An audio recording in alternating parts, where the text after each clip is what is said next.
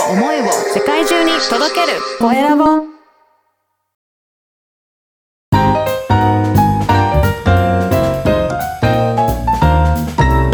ポッドキャストの配信で人生が変わる。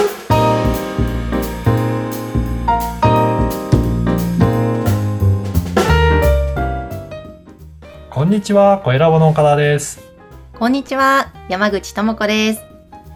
岡田さん今日は2月3日明日は立春ですね。そうですね。なんかちょっとまた立春も新たなスタートという私の中でははい。お正月的な感覚なんですけれども、えーいかがでしょう岡田さん、2022年、ね、もうだいぶ今もう走ってるなっていう感じがして、うん。あのー去年の秋ぐらいからかな、あのー結構さらにポッドキャストやりたい、音声メディア興味あるっていう方が増えていって、今山口さんとも一緒に番組を作り上げてる番組も増えてきてるんじゃないかなと思うんですけど、ね、本当にあの、音声メディア注目が集まってきてるなっていうのを感じますね。ですねちょっと本当に今年はもっともっとかなり番組が増えそうですね声ラボ発信の。本当そうですね。で、いよいよ今回199回で、ね次回は200回なので、ちょっと特別な回にしてみたいなというふうにも考えてます。いやー楽しみですね。さあじゃあその一個手前、えー、199回ということで今日のテーマは何でしょうか？はい、今日はですね、よくこのポッドキャストを配信したいっていう方から、あの、いただく質問として、ポッドキャストってどれぐらいの長さで話しするのが適正なんですかっていうことって、あの、聞かれるので、今日こういったお話にしようかなと思います。あね確かに私も聞かれますねどのぐらいが一番聞きやすいんでしょうか？っていうまあね、やっぱり皆さん、あの、気になるところだと思うんですね。普通、あの、ラジオだったら、その枠とかがあるので、何時何分から何時何分までっていうので、だからその時間をぴったり収めなきゃいけないから、間が空くわけにもいかず、伸びてもいけないので、結構厳密に作られてると思うんですよね。ね山口さんもそうだったと思うんですが、そう結構ですねい1秒単位で結構調整されてるんじゃないですかね。そうですね。ラあの、ラジオ局で仕事をしていた時は、もうその秒数、その分数に収めなきゃいけないっていう感じで、いつもハラハラしてました。ですよね。それが、ポッドキャストって、あの、そこまで厳密じゃないというか、自由にできるので、多少話が長くなったり短くなったりとかしても、うん。まあ今日はこのぐらいで終わりにしようかって思えば、もう終わりにできちゃうっていうところは気楽なところですよね。本当ですね。もう、本当にその意味で気楽でいいなと思いますし、はでも、例えば一人喋りの場合と、うん。えーゲストを呼んで喋ってる場合、やはりそれぞれこのぐらいがいいかなっていうのは、岡田さんの中ではいかがですか？い。そうですね。やっぱりあの、一人で喋る場合は、ずっと同じ方の声を聞いていて、ずっとそその方の声を聞くことになるので、あの、少し短めの、まあ、ちょっと、例えば5分から10分ぐらいの間ぐらいがいいんじゃないかなと思います。うんで逆に対談とか、誰かと一緒にお話してるトークだったら、それよりはもうちょっと長めの10分から15分ぐらい、そういった目安でやっていくのがいいんじゃないかなというふうに感じますね。確かにそうですよね。まあ、あの、通勤の電車または車の中で聞いていたりすると、そのぐらいの長さが割とちょうどよくうん。聞けますよね。ね、すぐ聞けますよね。で、サクッと1個のテーマで1回分っていう風にしておくと、あ、本当にそれで完結して、また次を聞くっていうことで、ポッドキャストはまあコンテンツがずっと蓄積されていて、過去の配信も全部聞けるので、本当によかったら次から次へと、えー新しいエピソードとか全部聞いていただけるっていうことなので、まあ一回一回はある程度コンパクトにまとめていて、それを積み重ねていって、何回も聞いていただけるような構成にするのがいいんじゃないかなと思いますね。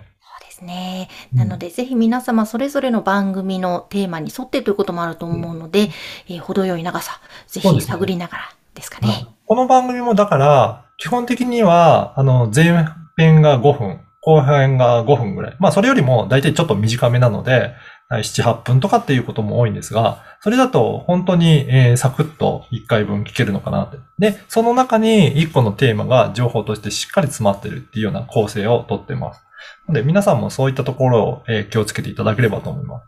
あ、あともう一つポイントとしては、えー、ポッドキャストのランキングという仕組みが、まあ、あの、Apple Podcast とかでもあるんですけど、はいいろいろ調べてみたところ、えー、干潮率っていう、最後までどれだけ聞かれてるかっていうところも、ちょっと考慮に入ってんじゃないかっていう風な記事を読んだこともあるんですね。なので、あまり例えば、1時間とかっていう番組作っちゃうと、最後まで聞かれずに途中で離脱することってやっぱり増えてくると思うんですね。うんそうすると、離脱率が多くなるので、この番組はなんか50%ぐらいしかいつも聞かれてないっていう風になるのとうん、いつも100%、例えば 2, 2回聞いたら100、ね、100 200%とかっていう感じで、一人がどれだけ、えーいっぱい聞いてるかっていうところも、えー一応考慮が入ってるんじゃないかっていうふうに言われてるので、まあそういった意味でもある程度コンパクトに1回分は短く、それよりも回数の頻度を多くする、あの、頻繁に聞いてもらえるようなエピソードにするっていうのが、ポッドキャスト上でのランキングを上げるコツにはなるのかなと思います。なるほど。なんかもうちょっと聞きたいかなぐらいで終わらせると次につながったりもしますもんね。ねそういった工夫もしていただけるといいかなと思います。ぜひ皆様参考になさってください。えー今日は、ポッドキャストの適正な長さは、こちらのテーマでお届けしました。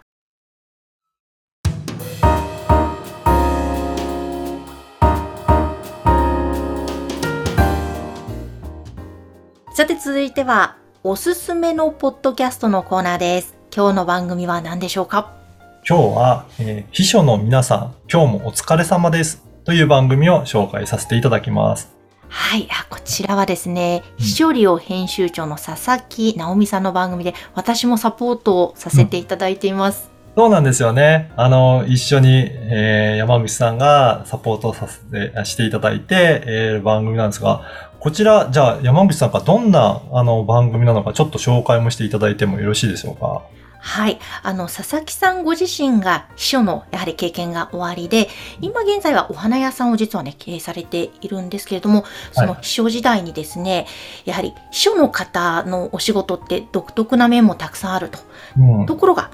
意外とこう悩みが多いんだけれども、その悩みを解決する情報って少ないんですって。うんなので、そういった秘書の方が集まって悩みを解決できるような情報発信の場をということで、秘書リオというまあサイト、メルマガ発信などをされていて、えそれのポッドキャスト版ということで、声で秘書の皆さんを元気づけたり、今日もまさにお疲れ様ですということで、こう皆さんが心をほっとする、そんな場を作りたいということで番組発信してます。そうですよね。で、私も、あの、一緒に、えー収録の時に、えー聞かせていただいたりとかしたんですけど、結構、秘書の方って、本当多岐にわたる仕事をされてるんだなっていうところが、まずびっくりして、なんですよね。例えばまあ、年末になると、年賀状を。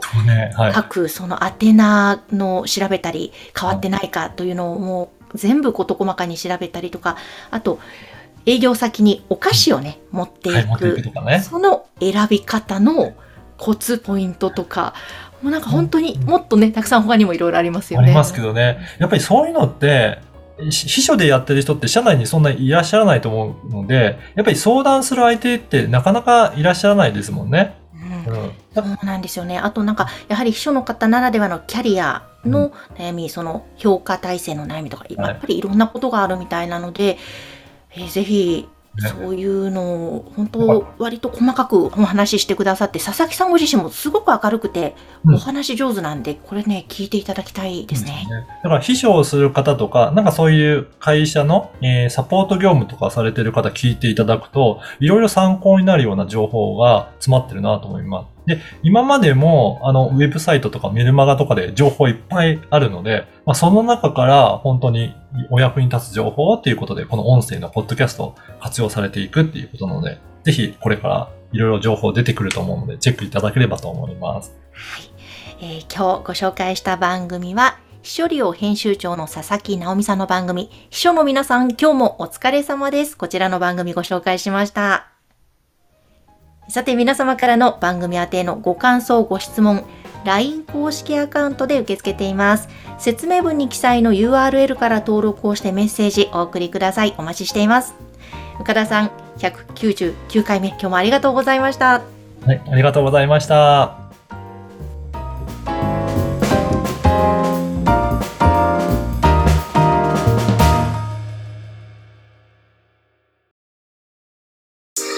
声を思いを世界中に届けるコエラボ